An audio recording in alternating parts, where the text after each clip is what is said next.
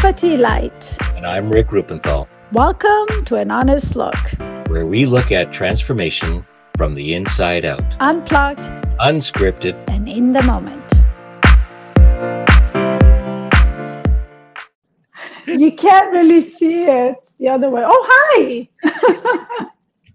As usual. As, as, usual, yeah. And I, and I noticed my my uh, my my Zoom. Oh man, are we are we uh, are we together? We're together. Lighting.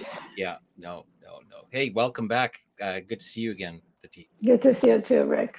Yeah. So it. Uh, I. I. I, you asked me how my week was, and I said it's just been it's been like rock and roll. It's been in a mm. just so just bing bing bing bing. Um, lots of exciting things happening, um, which you know I'll, I'll probably shared, you know not today but later on as as things develop. But uh, how was your week? Rock and rolling with you. I mean, not with you, but from, you know, in the same sentiment, like yeah. literally rock and rolling, you know, my personal life, just a lot going on up until this morning, yeah. this afternoon. Yeah. yeah. So it's been, you know, it's been a little bit of a roller coaster, but hey, we like it. yeah. Yeah. No, it, it, it's, it's our life. Right. And, uh, um, but today, um, I'm, I'm super, super stoked. Um, is that still a word? Um, I'm excited. Yes, it is. okay. Look at me, like doing like a check on your language, and it's not even my first language. Well, I tell you, like I, I have adult, uh, I have uh, grandkids that are teenagers or well into their teenagers. One's one's in university, and sometimes I throw words out, and they go, you know, that's we haven't used that word for like 20 years. you know, it's like okay, possible. it's possible, but I like it. Okay. Um, anyways, um, I, I want to give as much time as possible to our to our special guest today. Um, I've known Rob for a, a little bit, um, and uh, in the coaching circle um, that uh, I belong to, and um, and had an opportunity of, oh, about a month ago to be on on his show. He he runs a, a podcast show uh, with the three PGC, uh, which is the Three Principles Global Community, um, where he has coaches and practitioners on, and and he shares um, their stories and interviews them. And it was such a wonderful experience with them. Uh, and he and at the end he says, "Well, is there anything I can do with them with for you?" And I said, "Yes, be on be on my show with Fati." And there was absolutely no hesitation and and that's the kind of guy this guy Rob is. Um, and you're going to meet him in a bit, but I, I I really want to just highlight a couple of bullet points, so we don't have to wait, you know, waste too much time with with him uh, uh, going into too much of the background. But from my understanding, you know, um, uh, Rob's retired from spending 21 years in in active duty with the um, U.S. Air Force, and he might share some of his experiences with that and and uh, some some of the um, repercussions and and and through his journey with that. He's also a certified coach uh, through the Supercoach Academy, which is uh, put on by Michael Neill, and uh, and he's a public speaker, a motivator, um, mentor, uh, and the founder of Unfit which is uh, part of his branding and part of his coaching practice. And uh, without further ado, let's just let's just bring bring Rob in to our stream. Hey, Rob, good to see you. Thank you, thank you so much for having me here.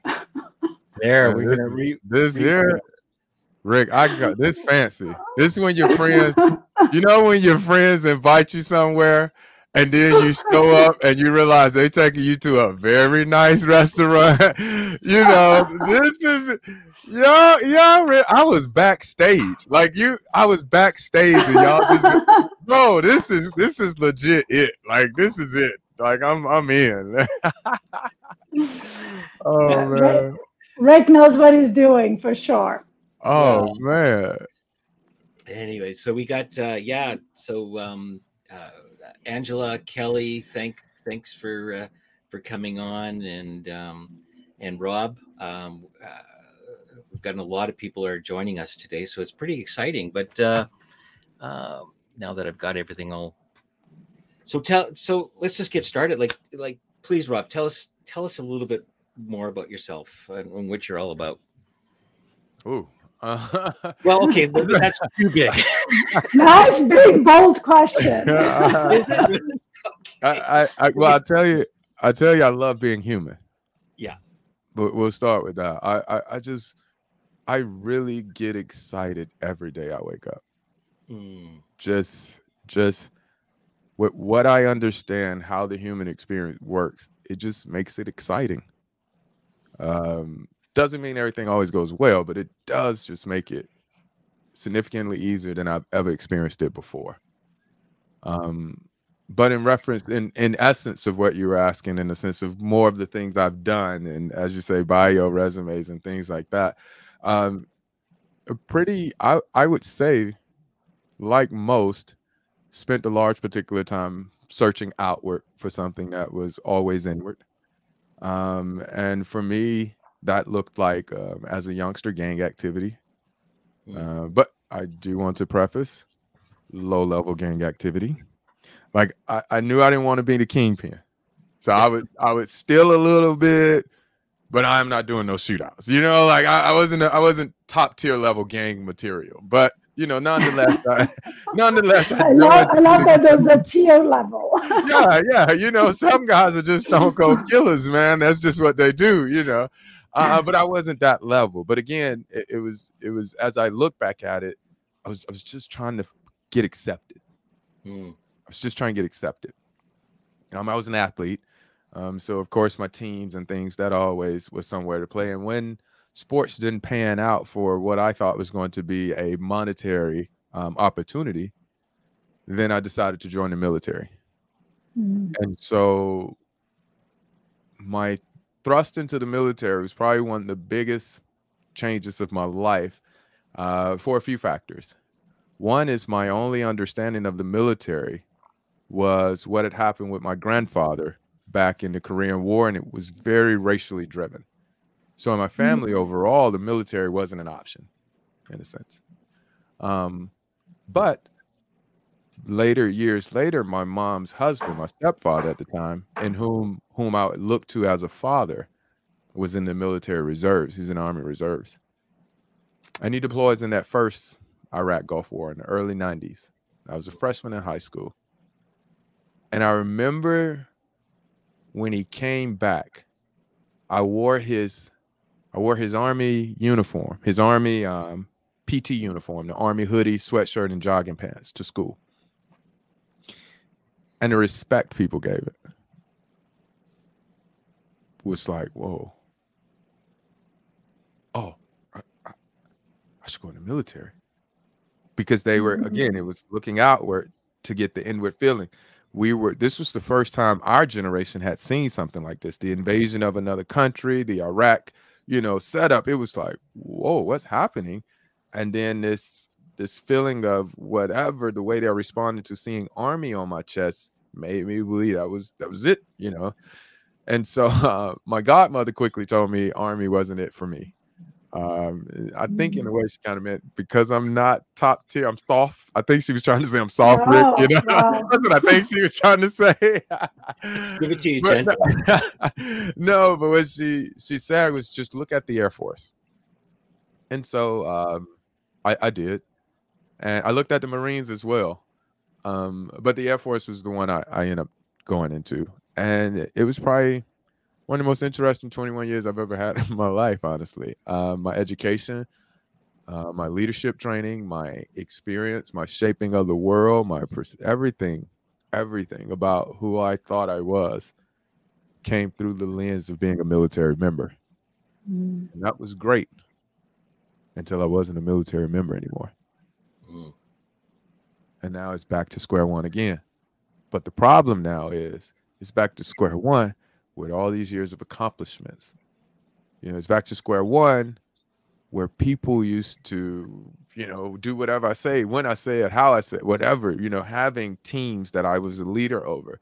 It was no more deployments. It was no more like nothing about my life was the same. And here I was trying to still run that rule book as a civilian, and it just didn't work. And then I met Michael Neill. And in a weekend, he got me to see something that I never saw before me. And when I saw me, kind of, I kind of loved me a little. Like I kind of was like, oh, oh, that's that's cool. Um, wow. And then I spent the next three and a half years since that trying to fall in love with that guy a little bit more and more each day. So it looks like whenever I participated in something that causes somebody some discomfort or pain, that I'm there to at least accept my responsibility for it. Having conversations and loving people that don't necessarily have to believe anything that I believe, that helps me fall in love with myself a little bit more. Dropping judgment on any person that I have that I haven't physically had an experience with to feel that way, only because of it being a story told to me or a narrative driven. Dropping those biases make me fall in love with myself a little bit more. And then I start noticing the more and more I fall in love with myself, the more and more I couldn't help but to love everybody I was meeting. Like it was like, it was like this love thing was almost like I was sneezing it on people. Like you know like like the more and more i started loving myself regular people i could say i love you to. Like it didn't it didn't have to be these oh i've known him for 12 years her for 15 years there and we've been through this together we've had this and this and all that means i could uh, yeah yeah. This was like three minute conversation in the grocery store and they walking off i'm like i love i love you you know, just like no, having no clue where this shit is coming from, you know. Um, and so then about about two years ago, it finally settled. This is it. This is it. This is what what understanding who I am is. It's knowing that I am love. It is knowing that I'm energy and it's knowing that whatever I choose to do with that, it's just going to be my best understanding or expression of how much I love myself with any action that I do. So whether that's, you know, fight somebody, which I'm not too far from if it pushes to that, or hug somebody, which I love doing. You know, the spectrum is as far pendulum is can swing as far this way as that way. And I think what I love most about where I am now is that even that doesn't scare me. It just makes it fun. Just makes it fun. It's like I'm I'm okay. Like I'm okay. Mm. Yes, I've been through a bunch of shit, man, and we'll probably talk about it at some point. But I'm okay. I'm okay. I love the fact that you're pointing to, you know, different parts, loving different parts of yourself, not just the parts that, that meet the expectations that you set, but even the parts that, you know, perhaps are angry or, you know, like not, you know, like not just the parts that you judge to be good. Right. Yeah. Well, they, when I realized again, so for instance, let's say me and you had an argument and after that argument, I'm sitting and I'm thinking about it and I get all angry again. Well, what I begin to realize is that I used to focus on the anger as mm. it was mm. the problem. And then I started realizing that no, anger was just making me aware of a problem. It's a signal. Yeah. Yeah, it's a signal. And so when I started catching the signal, then I started realizing the only way I'm in an argument is if I'm not listening. I don't have to always agree, but arguments are because we're not listening. Arguments aren't because we disagree. Because there's a way I can disagree with you and you could disagree with me where it never has to become defensive. It mm-hmm. never has to become where you we feel like it's you versus me, us versus them, and we get to this fighting of each other no, that that that war ended. Like I say, when I when I I fell in love with myself because I I fell in love with a human being, and so it made every other human being just as fallen lovable to me. You know, it was kind of that's my plan, my personal plan of how I want to end human suffering in the entire world is to first rid myself of it because I think that's going to give me the blueprint. And everything that I can let fall off, everything that I could see a different way, those are the things I'll get on stage and say. But I also say the stuff I get hung up on. I literally just started helping to lead the LBGTQ plus IA um, listening groups because in the communities I grew up in, there was a bias place there. And in the military, it was literally the the rule. Don't ask and don't tell.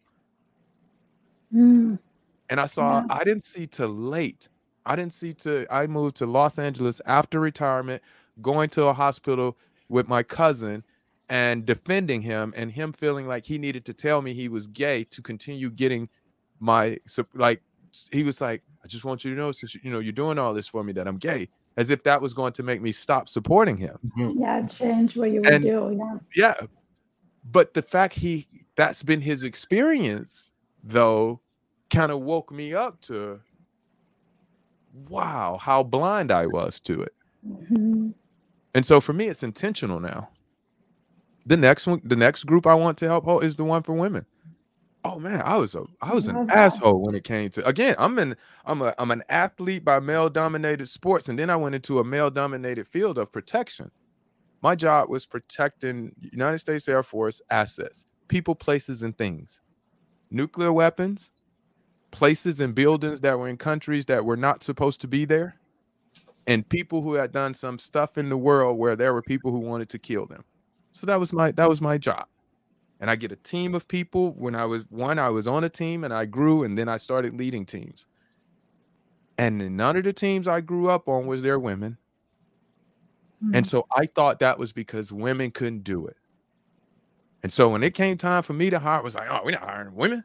No, no, no, no. It's because it, it hasn't been done. We don't. It's not what it is, and it's not. It's uh, and all of this shit that wasn't true. And the first time, the first deployment, I put a woman on my team. My team won any and every award that was possible to win from that point on. Staff Sergeant Cindy Lancaster. I'll never forget her name. Like I've never, I haven't talked to her since that deployment.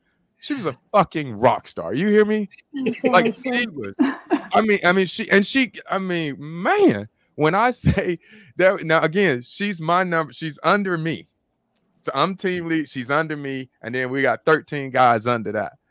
When I say there were some times I would say something, and I know everybody would look at Cindy to make sure she was okay, even though I was the boss. And I know there was times I looked at Cindy when I said something to make sure, like, "Oh, got- I'm, I'm gonna say this. We got, you know, it was just her presence, the way, you know, her the difference she brought, the the the change of way we looked at security, because she she couldn't just run up and fight somebody hands on. She could, but Mm. she probably wouldn't, you know, win too too too many fights. One with Rick, then right behind Rick comes me, and then another six foot four guy, and another, you know, no, yeah. But the way she saw security was like, whoa, oh, what if we added that? And so now we got the muscle to fight, but what if we ain't got to? Okay, Cindy. Okay. That was that's how I made my bones. That's how I made my bones. I went from that deployment back to the Pentagon, and from there I got to choose to go to special operations. All because she taught me that just because I could fight doesn't mean I have to. Mm, I love And that. so my interviews then went to wait, how do I not get in danger? We got intel. Nobody was going to ask intel questions. So now I'm going down. You know how I'm like I talk to everybody. You know, it's, I'm down in the intel. Hey man, what's up with this country? They how they act over there? And I get the info, and I'd be like, we need to adjust. We need to move. Like it was using everything that was available to us to make decisions, not just thinking because we got guns and because we've been to a few few years of fighting classes that we were somehow fucking superheroes. Like that, that just didn't make sense. And so that awareness right there was was the first time I saw, you know, I didn't know what it was then. It wasn't until later in my life and you know that I realized what it was. But yeah, I'm definitely going to lead the banner on how we've placed the glass ceiling over women in all in a bunch of communities. And yes, there has been strides and absolutely, but it's still there. You know? true.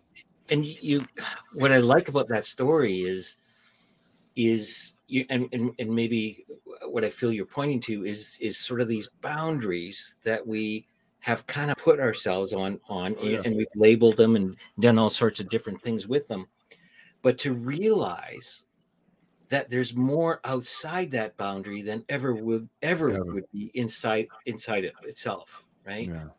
that that to experience that there's oh you mean there's another way of looking at this or there's more information that i didn't know about mm-hmm. and it and it's a perfect uh, you know i want to you know you you um I asked you what would you like to speak about, and you said, you know, like you know, balanced health. You know, um, was was the title you came up with, but the, you know what you're speaking to is a perfect metaphor around that, knowing there's more than just what you see in your own little box that you put. Oh, together. absolutely.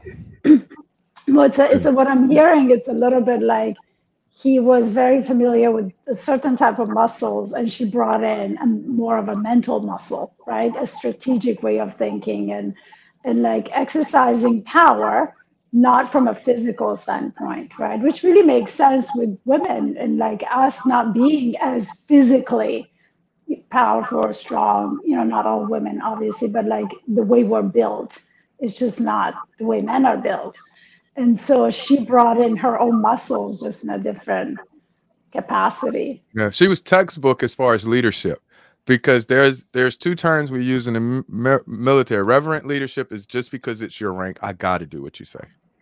Like it, it's the, it's the it, it could possibly mean i can't feed my family.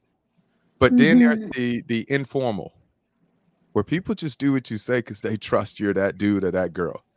And that's what cindy was like that, she just it was something about it that they they just knew she had it, and people would look to. I look to it.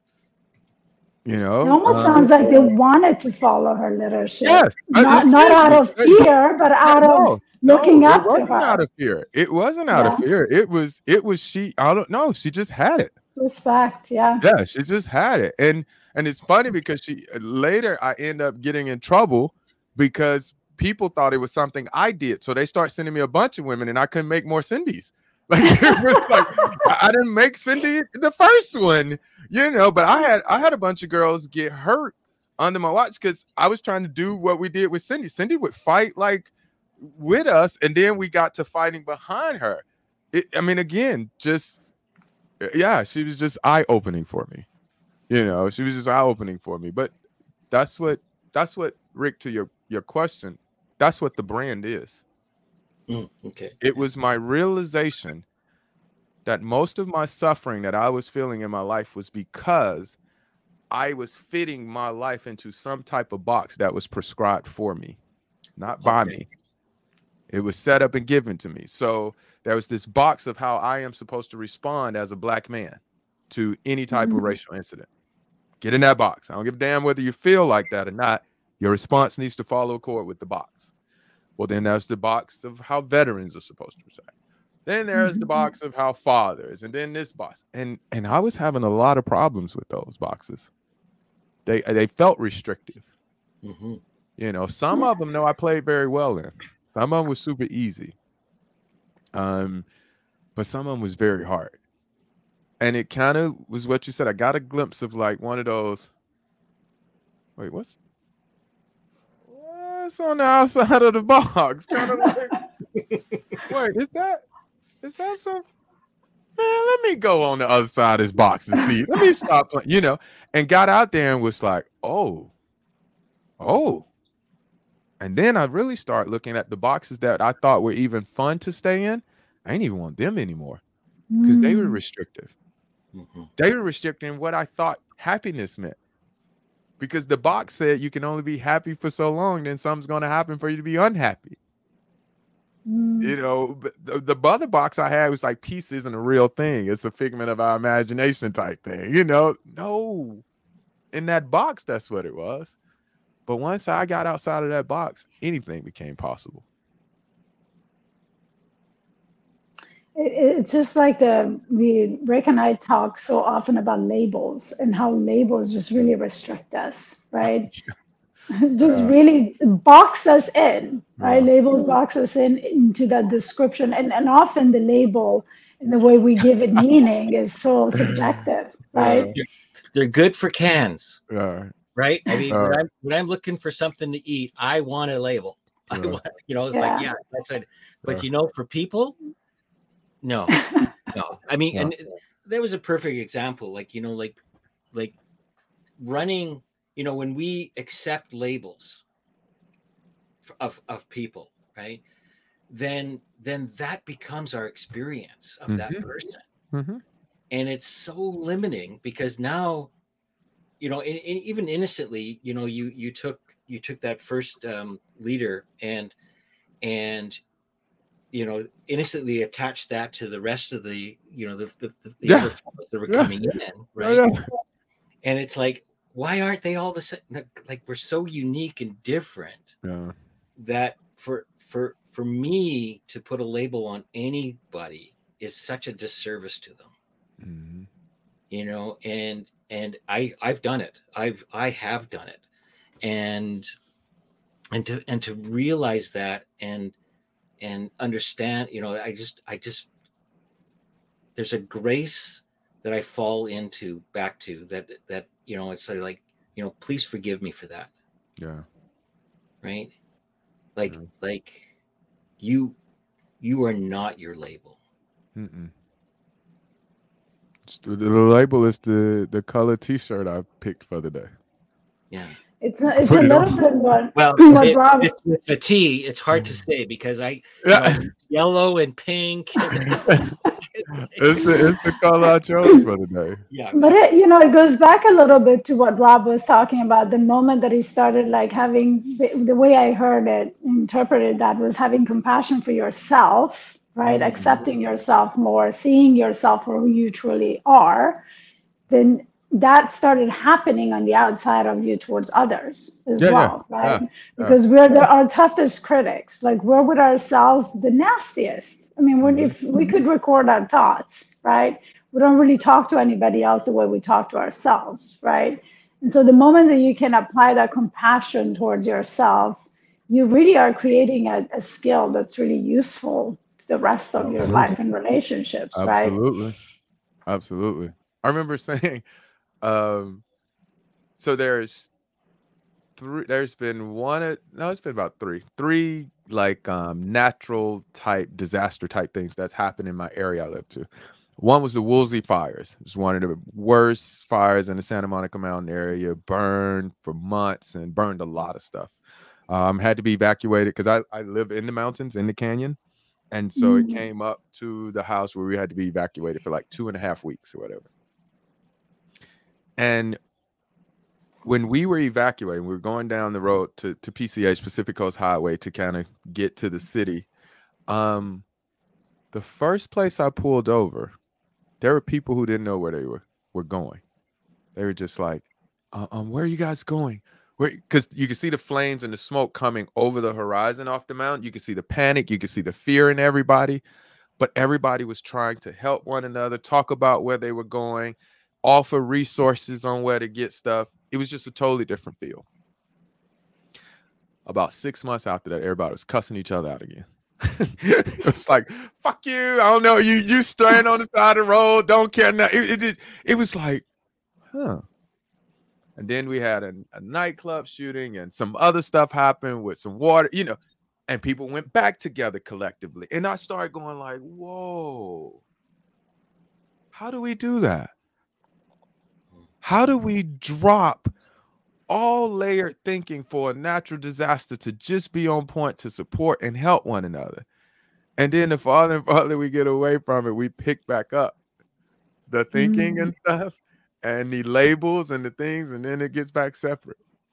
But everybody's that still can with nothing on it when we, we're in a natural disaster because we can't fault anybody. It just is. Can't Mhm. fault anybody. It just is. And so, since that's the only truth that that that stands with that, you can. I mean, you could get out in the middle of the hurricane if you want and scream it's personal. You know, if okay, you can, but the hurricane isn't. It isn't personal, and that's why you Mhm. know it's so funny. And what happens is we become a community. The moment we're faced with truth, we become a community. That was a guy in the military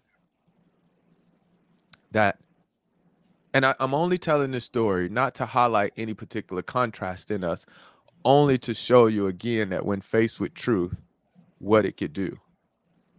We had faced death a couple times together. And I thought I thought we had a shared experience of life, so to speak. He was a Marine, I was an Air Force guy. We had been to deployments a couple times. We was in gym working out one day. And he goes up to wipe, take his shirt to wipe the sweat on his on his forehead. And I see the swastika tatted on his chest and stomach. I thought about for a while, like, whoa.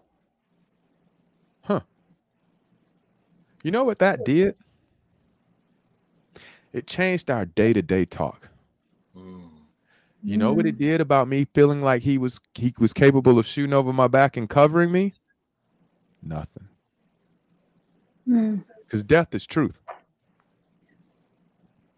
We didn't have more small, we didn't have any small talk from that point on. But did I ever not trust him to cover me? Never. Not once. Mm. Never. Did, did I second question him being on my team? No. No. We just didn't have small talk anymore. So when people are faced with truth, we become a community. He had kids he was fighting to get back to. I had kids I was fighting to get back to. He had a life he thought was worth preserving for whatever it was that he was trying to get back to. And I was also.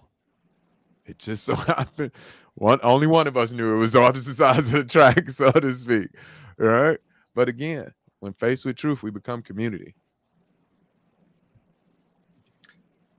Uh, Neil, uh, welcome, Neil. Um, saying, um, is it because in those disaster moments realities are merged and therefore our natural love for one another comes out? I would I would I could say that.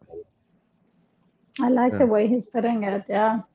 Yeah. I, I mean I, I could I could definitely see that because it's it's something to the reverence we have for things that are outside of us, our control. Mhm. like if you saw i don't care how many you could be Fati or Rick, y'all could have been driving your same route to work for 10 years and see a few people walking to this. But if you know for a fact the storm is coming these people are probably to be trapped out in the rain y'all probably to hey are you good? At least you're to ask a question.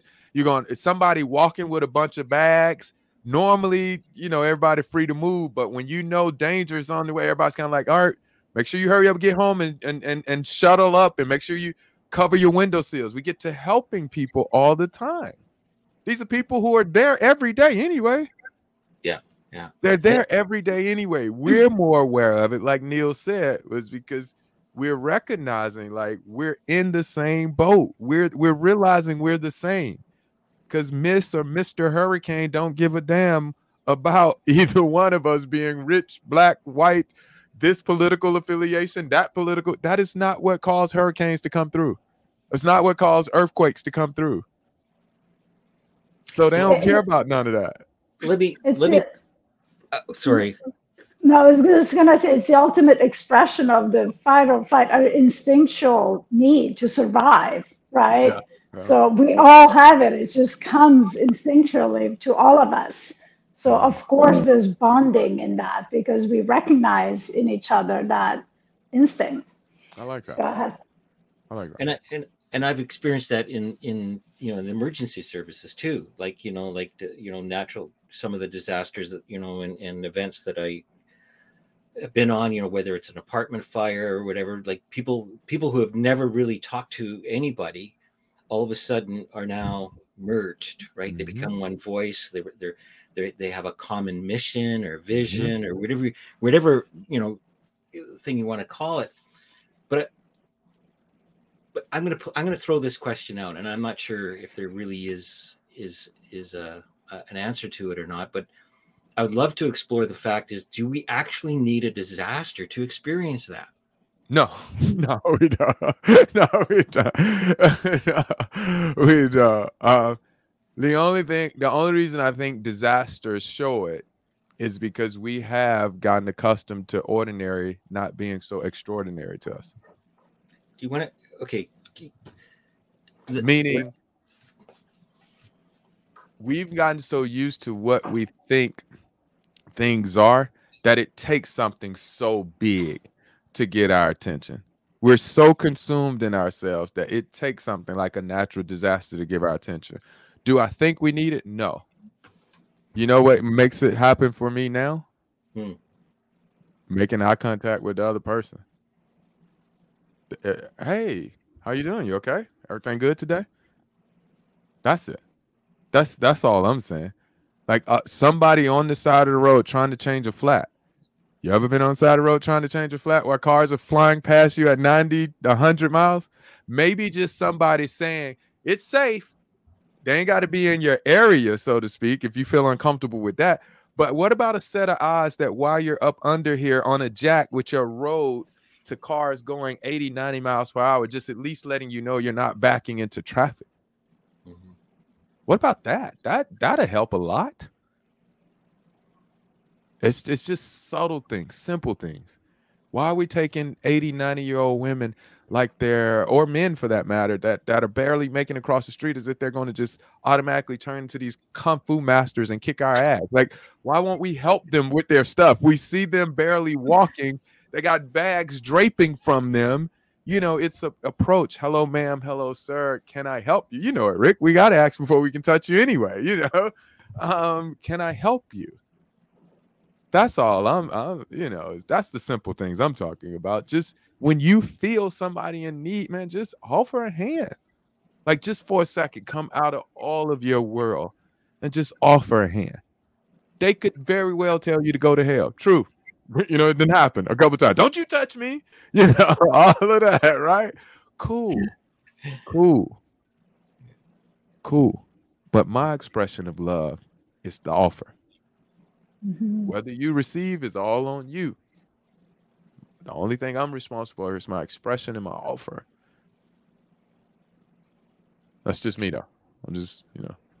I would say for most people, though, they need to reach that bottom, hit that bottom a few times, hit that, have that experience that pushes all of this that you're speaking to come out, right? Mm. For me personally, I feel like that was very true. And the moment that that shifted, where I didn't need to hit that rock bottom in order to see things from that different perspective, was because I had gone there before and because I learned from that not to go, that I didn't need to go back oh, to the yeah. bottom, right? Yeah. In order to be and show up differently, right? Yeah. But for most people, if they haven't been through something, you know, that has pushed them to that edge or to that limit, unfortunately, they need that traumatic experience or that tragic experience or that thing that's completely out of their control, right? This thing mm. called control that we all love to have, right? And the moment that we lose it, we fall into this fight or flight, wanting to like control that piece of it, right? Mm. And, and so I, in my experience, most people do need that because the tendency is to go back to what's familiar, the habitual way of being, my, you know, my usual self, and what make, gives me this I'm going to use the word false sense of safety because what mm. feels safe to us is not necessarily always what is safe for us, right? It's just what feels familiar. And therefore, we associate that with safety. Um, so, unfortunately, as much as I would like to, uh, you know, it would be amazing if everyone could tap into this yeah. without going there. Most people cannot tap into it as quickly as someone who has been there before may be able to, just because they don't have that experience. I, I can I can right? tend to agree with that. Yeah, yeah. It's something. If I drive to Rick House once a year and you drive to Rick House 365 days a year, you're going to right. be a lot better yeah. at getting to Rick House. You don't, you don't need the navigator, right? Yeah, yeah. You're going to be much better at getting to, at, to Rick's house. You know, but I don't even want to make it seem all negative in the sense of what I what I mean by that is also positive. Like I became aware for me in my life that no matter what I set up as an accomplishment, a goal, an achievement, or something I'm passionate about doing, when I came to the realization that that's going to be fun to do and cool to do or whatever, but my realization was the fact that the feeling I think I'm going to get at the end of accomplishing this thing or getting this goal or having this is actually present in me before I start. Absolutely. So I done made up a little nice playground for myself of you're going to work three years at this job, and after you do that, you're going to feel great about yourself because you accomplished it. I could feel great from the beginning. Yeah. And since yeah. I can feel great from the beginning, that makes the three years a totally different experience. So right true. there, there are narratives that I can run through my mind right now and get quickly pissed off about. Easy, easy. All right until I remember they're they're like watching movies or reading books. You know, I stopped forgetting as much. You ever been to you ever watch scary movies and got mm-hmm. scared? You ever watched a scary? Okay, you have, okay. Let me ask you this: Have you ever been to a movie theater, watched a scary movie, and got scared? Oh yeah. I don't. How? Yeah, I don't think I have. How? How did you? Because eh, you drove to the movie theater, correct? Yep. And in your case, you you rented the movie. Yeah. Right. You both were aware it's movies, so that means no actors were harmed during the making of the movie.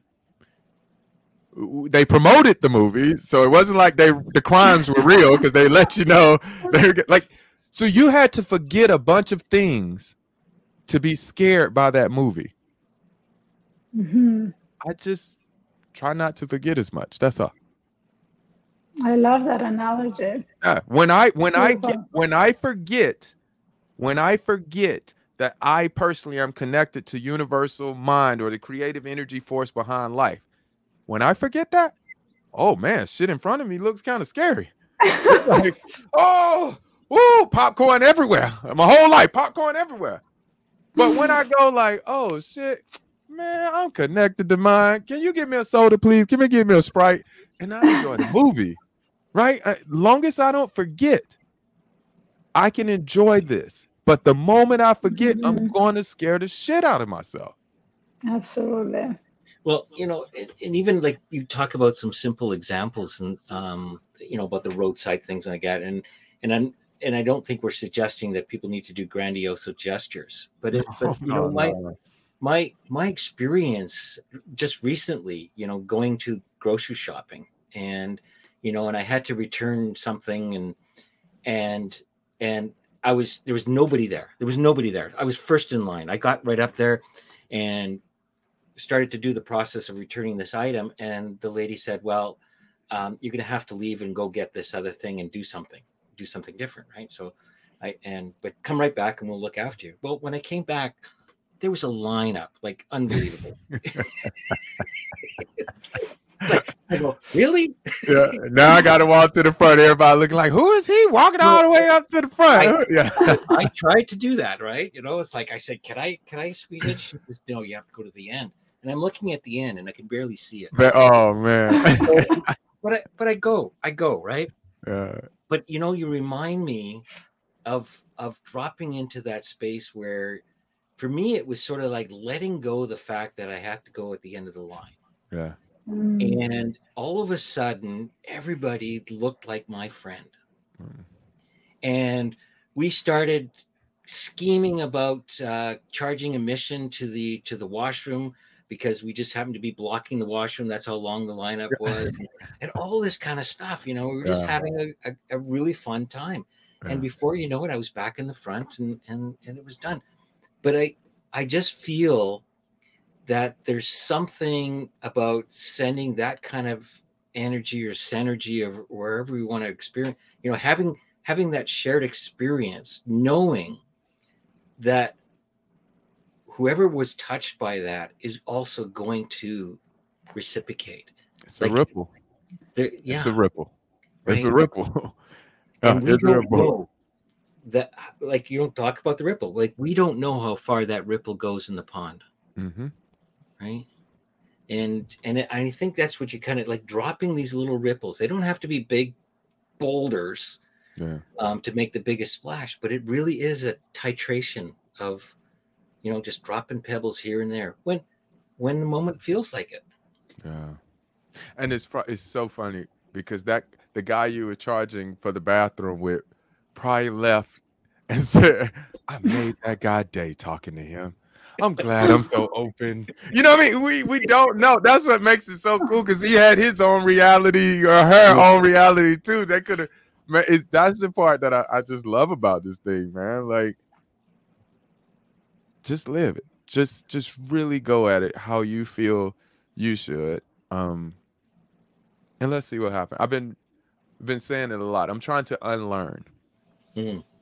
everything I learned from the moment I stopped being a kid. And here's what I mean: like if we took 20 kids, all different nationalities, shades of colors, whatever labels we each one of them, we gave them 10 labels apiece that were all different. And I put those 20 kids on the playground. Nine out of 10, I got kids playing on the playground. Period.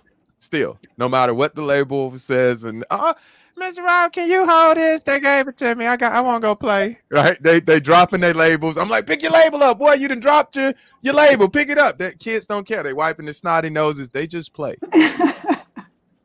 when I then bring them back when they're 20, though, I can't get them to put down their labels to start playing. Mm-hmm. It's something about now playing with you, Rick, that's different. It's now something playing with you, Fati, that that's a little off, that I'm not really trusting yet. So I'm just going to be mm. reserved. And this beautiful playground is sitting there. Nobody's playing on it because we too busy. We would hold on to those those those labels and stuff and not.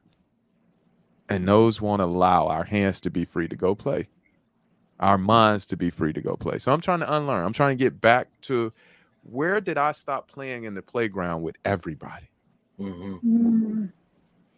And identify with this with all these labels that were just that I just took on unconsciously, you know, Yeah. like I mean, that I enemy- into. Enemy Yeah. and uh, hero and enemy was one I, I wore with for a while.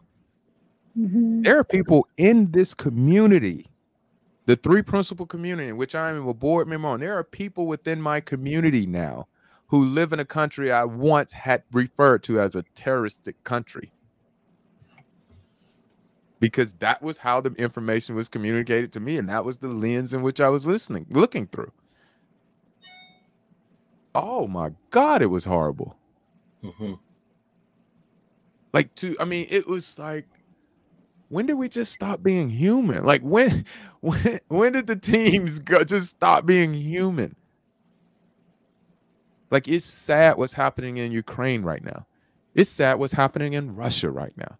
It's sad what happens in the Middle East right now. It's sad what's Mm. happening in the UK and what's happening in Chicago. It's sad when any human being, yeah. Africa, it's sad when any human being, any human being is losing their life in a way in which we don't know if it's, you know, and I don't know if I'm making that part up either because when we're born, we don't know when we're going to die and we don't know how we're going to die.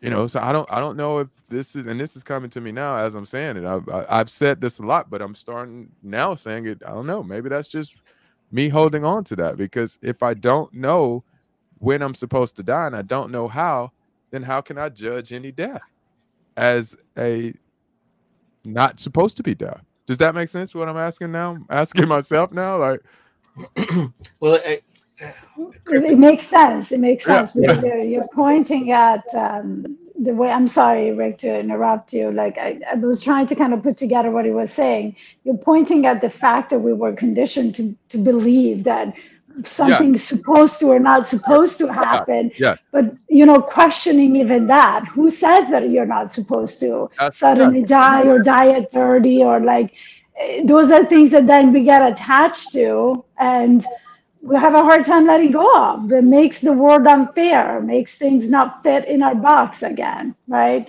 And it's not to diminish anybody's pain. It's not to diminish any tragedy. no, no, a no, tragedy is a tragedy right? And and it is especially a tragedy if it feels so to you right? Mhm. but oftentimes we get lost in the concept that it's not supposed to be this way. And but we don't really question well who established the way it's supposed to be? So yeah that's that's what i got from you what you were saying and i fully agree with that That's why I like coming to the nice and spiffy shows. They fix it up for you. They fix your words up when you when you just put it out there and it's messy on these nice and fancy shows. Look, it's it's got time up there. I know we live. You know, they fix it all up for you nice on there. I gotta go to it because you- StreamYard now. I'm still on Zoom. I gotta find StreamYard. This is this is nice. it's all Rick. It's all Rick. I mean, I love it because I see ourselves as just doing this very organically and Yeah. not being very techy, but I love that you're calling us professionals. Oh, this is super nice. I'm We'll, digging we'll- we'll take that. We'll take that label. yes. Yeah. Am I going to be able to live up to that? I'll like to hold it. But you know, you know, and, I mean, let's. I'm going to say this this phrase because I I've I've been a, accused of you know kind of looking at things always through rose-colored glasses. People always say, "Oh, you always got to you're an optimist." You know, like you you've got to look at that thing. You know, There's there's a label for you, right? hmm but you know i i watch the newsreels of what's going on uh, in ukraine and uh, and you can see there are different experiences happening out there like not everybody is experiencing it the same way that Mhm. i think you know it's like for me that oh i'd be doing it a, a whole lot differently or maybe i would i don't know um because i'm not there obviously but i mean i I even noticed that in in the emergency services, not everybody was having the same shared experience of an Mhm. event that was happening in front of me. Yeah. And there's something about that that that points to I think what you're you're pointing to is you know like even the kids. Like so where is the disconnect? Where is the the you know from being childlike and then being told you must get real now because you're an adult Mhm. and and the heaviness and um, that comes with that or the, or the perception that you know i must get real now like Yeah. because there's bills to pay there's things you know food uh, you have kids you know whatever whatever else you want to add to those to those particular layers.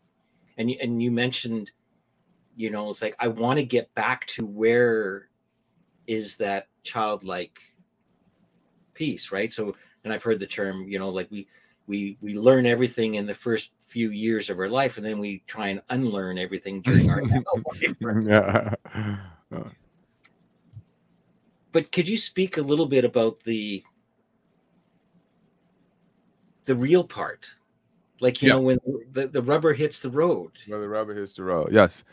I uh, I'm so happy actually glad that you brought that point up because I don't want people to think me trying to get back to childlike innocence doesn't mean I'm fully capable and aware when danger exists and how to neutralize threats. Those are two totally different things. Like if if ever a time it hits me that I got to be what they trained me to be uh, for life, for preservation, for family and friends, that's what I'll be. It's just me not walking around with it, amping it up for me to show you that I can do it. Like, I never want to fight a human being again. I've been in a bunch of fights. I've been laughing earlier. I was thinking the other day about the fights I lost. Right. I was going through those. And it was time that was so bad. Like Rick, I'm talking about some straight ass whippings. Like there were some guys that just straight up beat my ass. It was like I ain't have an answer for it. I ain't have a clue. Right. But uh, because I fought a lot, just learning practices as a as a protection agent. Not this was, you know, and, and the military.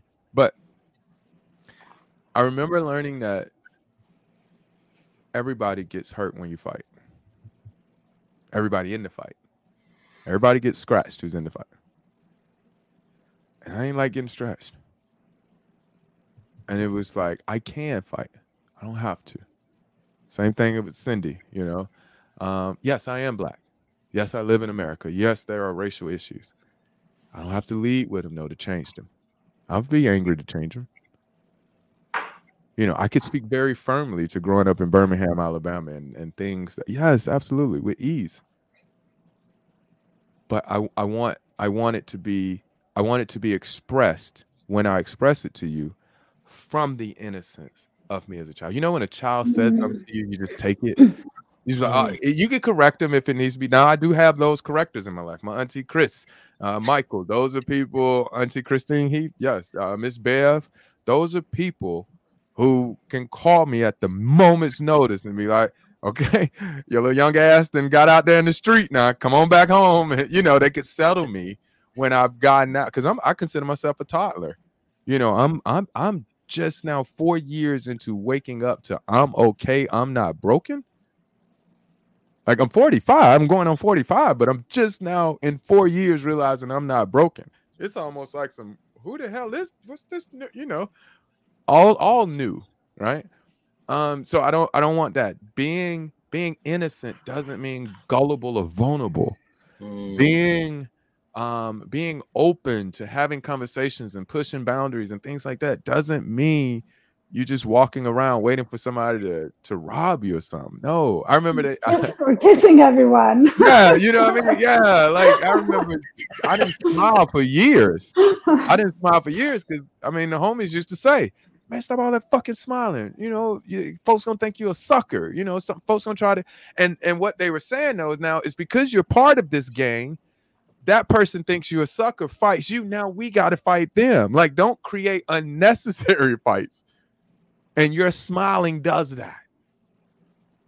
You know it was it's those things. It's just because i'm i i mean i'm always trying to get people to start any experience before they grab any label before they grab any identifier any preference any any. I'm trying to get everybody to just start from childlike innocence and then see when you put the label on what it looks like like this so like i know I'm blessed with uh, with nine grandchildren, and that's a and, lot.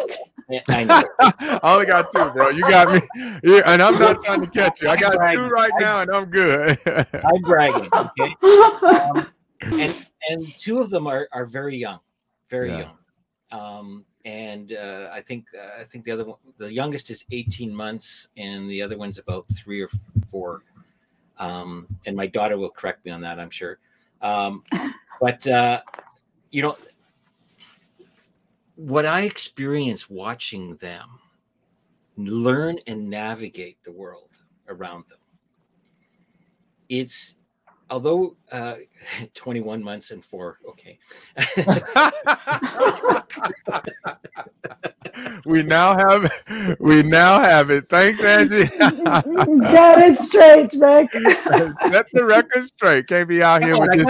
You got this fancy show, man. You can't be out here not knowing the ages of the grandbabies, man. Come on. You can speak.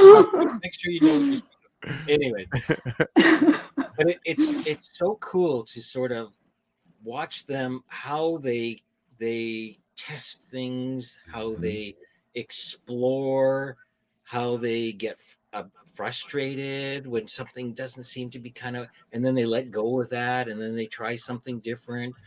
Um, and the and one of the coolest stories I heard from my my daughter this weekend uh, was um, Liam, that's his name, um, got together with with uh, with a new friend, and that friend had training wheels on his bike, and Liam doesn't have training wheels. Hmm. And and as they were getting together, Liam, uh, you could see I don't know what the dialogue was because they, you know, four year olds how they how they speak, but um, Next thing you know, Liam is sh- uh, giving him his bike with no training wheels and then teaching him to ride with no training yeah. wheels, like teaching him. And and there's no pretense, there's no there's no labels. Mm. Oh, you're a kid with training wheels? You know, mm. it's like, mm. right? It's sort of like here, here's something that I'm experiencing. How would you love to have that same experience Yeah. and let me help you Mm. have that experience.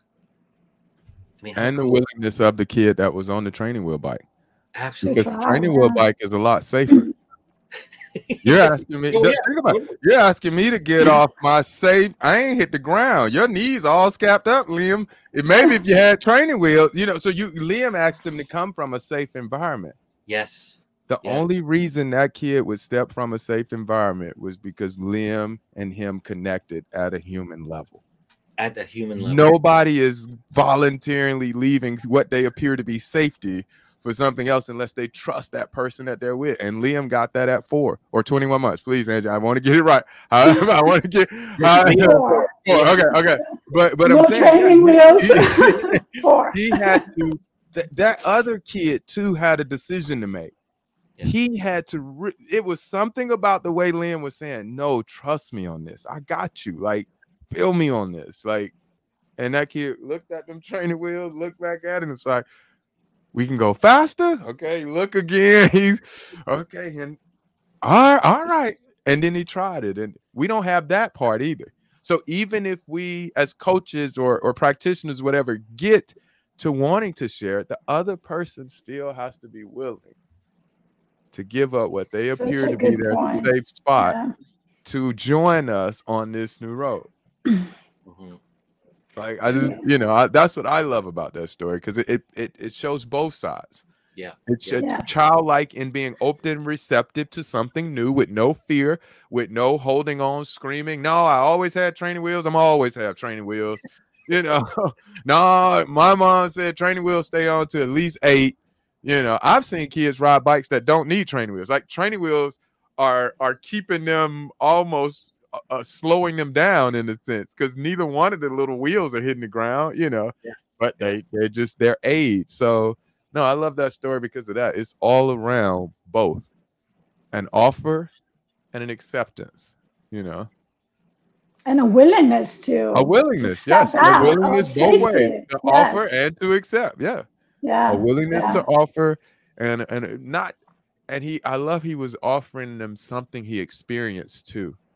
Mhm. Mhm. Like it would have been a different story when they both got training wheels and Liam be like, "Hey, let's take our training wheels off."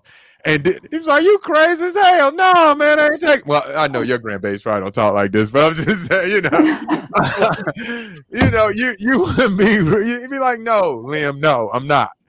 But because he could see, Liam actually saw something else. Like he's actually had a real experience, and that was the place he came from, innocent like he Yeah. saw it for real. He wasn't making it up. It wasn't it was something he experienced. And i think if we stay within that we if we see how uh oh, that is so beautiful. If you you see how um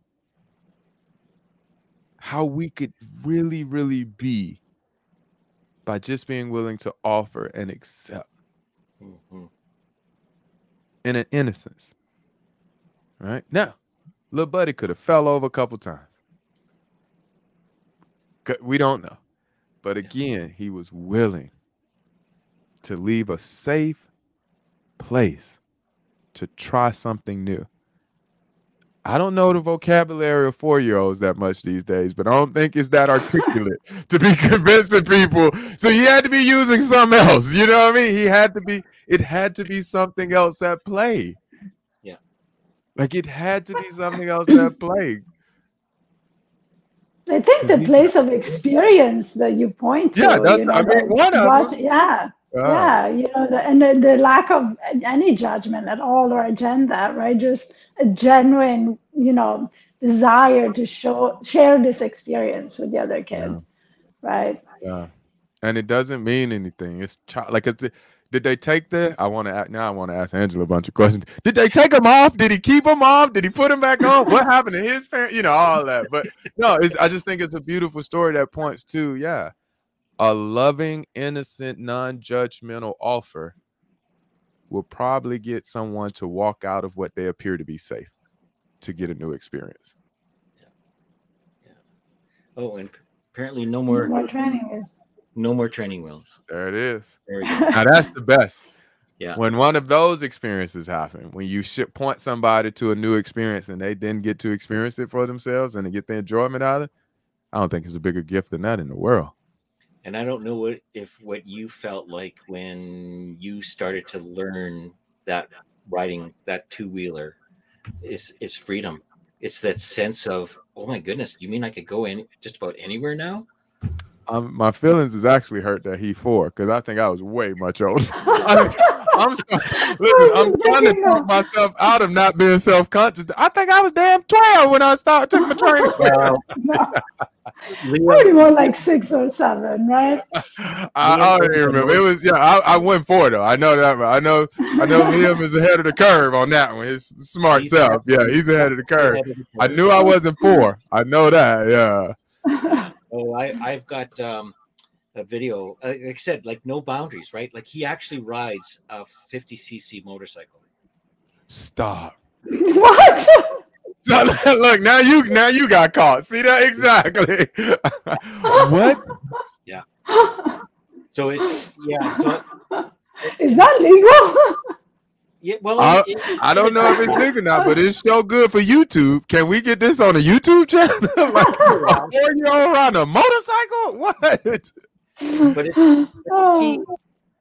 right away how we're how we're kind of thinking. True statement. You're right. We just went through it. Yeah. We just yeah, But I'm thinking physics. How can he reach? oh no! It, it's just. Is he very tall? Uh, yeah, that yeah. is so funny. No, I love that though. But I mean, it's so innocently how we, you know, and even as a grandparent, you know, it's like, oh, you know, it's like the visions of a of a of a disaster. Mm-hmm. Yeah, yeah. Right? Yeah, yeah. But but when I relax and and and and remove that and and just watch the expression and the joy that is that he's experiencing, you know, um, it's like yeah, the the freedom and you know, and and when he crashes, you know, he gets up and he goes, puts his hands up. I'm okay. I'm okay. You know, kind of thing. Like, that is lovely. that is so lovely. Because I I remember the one of the hardest things for me and learn. I used to love riding motorcycles. And I remember one of the hardest things when I was learning to ride was thinking I would always fall. Mm. But the reason I wanted to learn how to ride a motorcycle because I kept hearing all my friends talk about, oh man, it's so beautiful and things you get to see and the stuff.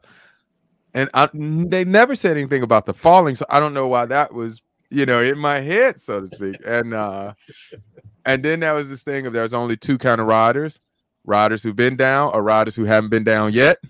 it was like it was like and so my mind was like, oh my god. And I rode for probably about a decade. Sport bike, street bikes, and you know, cruise and things like that. And I was out here one time. I just bought a new motorcycle and I was going down PCH. Pacific Coast Highway. So the special the, the cool thing about Pacific Coast Highway is one half of the view of the highway is just the water. It runs all up the coastline, so it, the other half is water. And I forgot on a motorcycle, your wheel goes where your eyes go. uh, wow. So if I wanted to ride and look at the water, it wasn't going to work on a motorcycle. I sold it. About two weeks later, I sold it. Oh. Because I I realized like, oh, I have a tendency now to start looking at things and just get caught in my you know, whatever, looking at them. Riding a motorcycle, that would be de- detrimental. Mm. And so I, I, I sold my, my bike after that. But I did get that experience of seeing some things on it that were like, wow. You know, literally going 173, 74 miles per hour is crazy. To, like the, the feeling like it's gonna knock you off the bike and you can only see this much of it. It's it's so weird. But then kind of like, I, but I never went down, and I was okay. Well, I was, you know, trying to pop a wheelie. I scratched myself once, but uh, yeah, I was trying to pop a wheelie and got straight up too far. I was like, oh, let it go. I went this way, it went that way, type thing. But um, oh my goodness. Yeah, I, I, I, and I let it go after that, but it was something too. And the same with swimming. I knew I'd known someone to die before I ever start trying to learn how to swim. And then I just kind of got off of it. I start trying to surf because again, I'm out here in California. I bought a full-on surf suit. Uh, I walk into the water, water hits my knees, and it dawns on my dumb ass I can't swim. so, so now, again, I could go out here and still surf. It doesn't mean I can't. It's gonna be a totally different experience, right? Now, and what I mean by not being able to swim, I mean, if I'm at a pool party, like a swimming pool, and you push me in, I could fight the water enough to get to the edge. So I know how to do that. But I'm talking about ocean water, like Mhm. knowing how to see to go against the current, the shit they be saying. No, I don't know none of that. No. So I need to learn how to swim. Right. I, and so it's one of those things. Uh, no, just because, again, it, it, it's just these. Once we hear something, it seems like it takes more energy to hear something different, Oh, yeah. even if it's not true. Even if it's not true, it's almost like we we run it up against that no matter what. It's like, oh, it's just something. It's wired in. yeah, it's, it's programmed. something. I don't, I don't know. even so and i know i know um technically we're kind of like and and if you still have time rob um because even even when we're given a label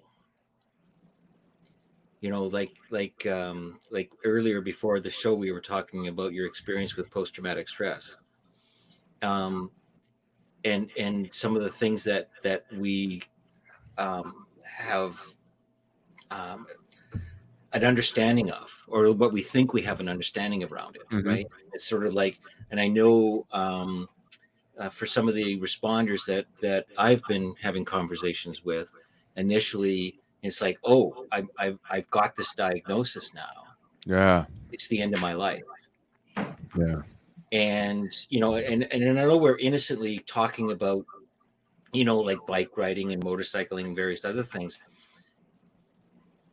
We sometimes don't see that that as as as as a connection of other real things that are going on in our Mhm. life yes. it really is the same thing oh no no no this is different no Mhm. it actually is the same Yeah, right? you're absolutely right. So, uh, I know um, if, you- if you want to speak a little bit about that, uh, uh, I would be I'd be grateful for that. No, it's I, I love it. I, I mean, it's it's not much more on it to say. I mean, um, maybe I can give a different metaphor for it, but it's it's perfect. Sure. I, I love it because it's. I remember. I'm trying to think of one that would. mm. So again, I, I I said this a lot. My grandmother raised me. Most people know that my grandmother was primary. You know, I remember when my father became my favorite parent. And I don't mean that in sense like I pit my mom against my dad, right? My mom has been there for it. So our, you know, our relationship is what it is. But I didn't have my dad when I was growing up, like in the family home and things like that. And we went through a lot of riffraff, as you want to call it. And I remember when I realized the only problem me and my father had was he didn't fit in the story I had prescribed for him Mm. changed everything. And and that was that one was hard to swallow because that's a parent. You mean like I made it, but it's my parent. They supposed to up. there it goes. No, because some He parents uh, supposed to. exactly. It's like we I created what a father was supposed to be, never being a father, never being one. I created what was supposed to be and how it was supposed to be and what he was supposed to talk like and what he was supposed to be and what appointments he was supposed to be at and which ones he wasn't. And he didn't fit none of them because of him being a person and what was going on in his life and other factors at play. I remember one time crying, I screamed, I hate you. I was screaming, I hate you, because he didn't come. I used to wait at the door for him. And I'm standing at the door, I hate you, I hate you. Now I'm screaming at the door. my grandmother walks in. She said, and uh, listen, my mama is my everything. I love this lady. She said, You ain't gonna be hollering at that door like that. You need to go on in the back and sit down now. And I said, But I hate him. She said, You can't hate him. She said, You a boy. She said, You don't know nothing about being a man. She said, When you become a man and you have kids of your own, if you still hate him, then you you call and tell him. But in this house, you're gonna love your daddy, whether he there or not. And I never understood that until I had kids. Mm. And I Mhm. didn't fit their story. I didn't fit their story. And now we got problems. And I'm like, whoa, I you know, like wait, I'm out here saving the world. I'm I'm doing this. I'm doing what do you mean I was supposed to be at the basketball game? I'm like like they didn't care nothing about no what deployment you got, what what hero you think you are. No, you supposed to be at the game, man.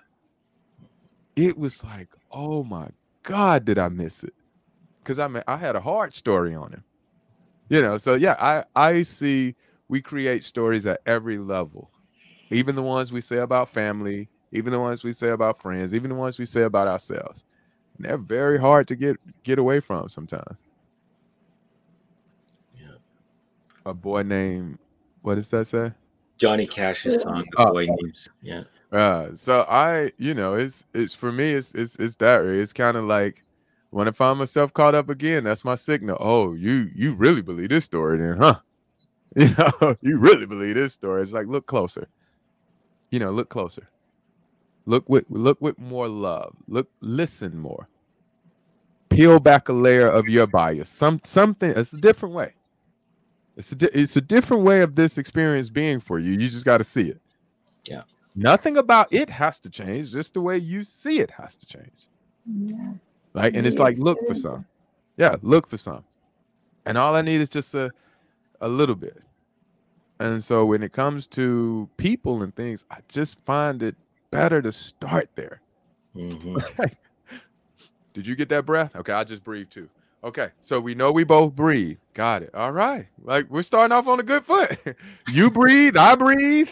All right. Did you breathe yesterday? Okay, I breathed yesterday too. Okay. You going you plan on breathing tomorrow? I breathe tomorrow with you too. Okay, you know. Cool. At least we got that together. If that's all we got, man, we gon' we gonna party that up until we develop something else. But that's where we're starting from. We're not starting from you're different from me. I don't know if I can enjoy you. I don't know what kind of conversation or friendship it'll be like with you. You don't know my story. I don't know your story. We don't blah blah blah blah. Who ah like just saying that made it ah like I just want to drink some water now saying all that. You know what I mean? Like, but again, back to that innocence of the kid. That that just that trusting and allowing everybody to be themselves and and and not having these stories. And now, if an experience happened where you feel Rick did something to you, then yeah, okay, then maybe you don't have as many conversations with Rick anymore. That's fine. There's a whole bunch of people out there. okay, there's billions of them. Sorry, sorry that Rick, Rick, you know, report Rick to human customer service. He was mean. Sorry, sorry. Like report him. Okay, like, but there are billions out there. Find another one. Okay, there's another. You know, um, I could find you three for Rick's customer service complaint. I got three people who'll be good to you right here. All right, we're gonna drop it. All right, get out of the stories. Just, just, just really love life. Yeah. You know, just really uh, get into this thing, man, and really, really try living it. Well, Stephen, like Stephen Covey in, in, in his book, uh, I forget which chapter it was, but it was seek first to understand. Yeah, You know, um, there's so much in in that just being curious around, you know, why not necessarily like I'm trying to correct. All I'm really trying to do is connect. yeah, You know, and I and I I can if, you help me understand, you know, what is it that upset you? Like you Yeah, know, yeah. you know, um, like you're obviously not having the same experience. So what what what is the difference? Like because I I have no idea what you see. Yeah, was getting into the other person's lens and point of view, Yeah. right? yeah. Accepting not that there correct. is another point of view. Yeah, Accepting that there is that your point of view is Yes, not the That point is, of that's view, that's a good one. Yeah, Yeah. that you are one of the point of views. You're Yeah. not the point of view. Point Yeah, of view. that's What? a, that's that's What? a story in itself. Yeah. Oh, Yeah. oh, I know, I know, I know. man, oh man, Rob, I tell you, like uh, this has been uh, a- a wonderful, wonderful conversation. Like we've, uh, I have a feeling we probably could go on. it's like forever. And, and, you know, we had such a wonderful conversation before we got started too. Yeah, I, know, like, I wish we had recorded it. we can do it again. Exactly. Was I, that an invite? Was that an invite back? Yes. absolutely. Absolutely. Do, do you like the way I just slipped it in there, Rob? Some restaurant freeze. Thank you. Always answer the invite to fancy. Hold on. Oh, You're breaking up now. What happened? was too aggressive. You're, you, oh, there you go. Now you, you oh, I'm sorry. I got excited. That's what it was. Okay. y'all invited me back to this fancy restaurant. I started screaming. One hundred percent, New York way. I just, I just assumed that you'll be back. oh man, so I. I, I, really enjoyed this opportunity. Uh, thank you all so much for having me. Thank uh, you. I, I love what what y'all are doing, talking about wellness, just having these conversations, so people can hear anything. You know, Absolutely. not necessarily teaching points, or so, but just to hear something, something that gives them a, a, a what they would perceive to be a better experience of their life. Um, so thank you both both for doing that and uh, allowing me to be a part of it on, on your platform today. Um, I really, really enjoyed it. Kelly. it's just so fancy. the truth is, we're not. Uh, it's all uh, appearance. I mean, yeah, because you know, I love Streamyard. The, the the times I've been on because of the green room and the things you could do with it. You know, so I, I love it. So I'm just picking. But no, any any platform. I if we got to do it by phone, I'll hang out with y'all. You know. But I think I think regardless of the platform, what I what I find cool is the is it's a conversation. Yeah. Right?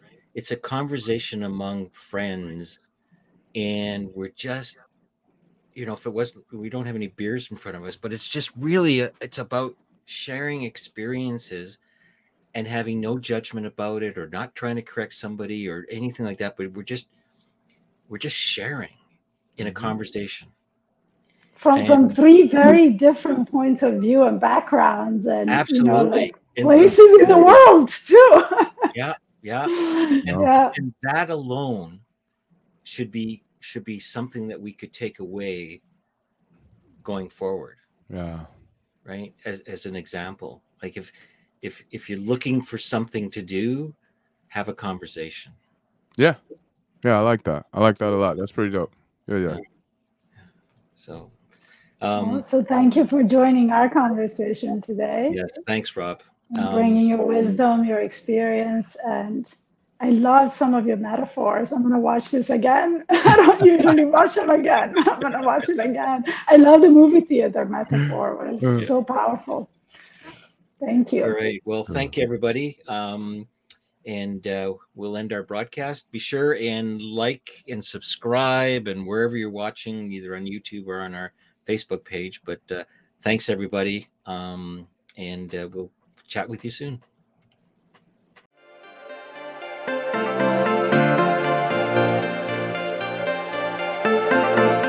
Thank you so much for joining us. We appreciate every listener that is committed to the journey of transformation.